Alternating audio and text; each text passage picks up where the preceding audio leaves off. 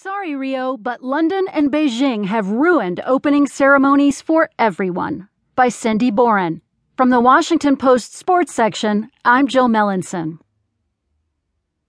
Rio de Janeiro tried its best, putting on a flawless opening ceremonies to kick off the Olympic Games, but the show, at least on television, was a little slow and flat.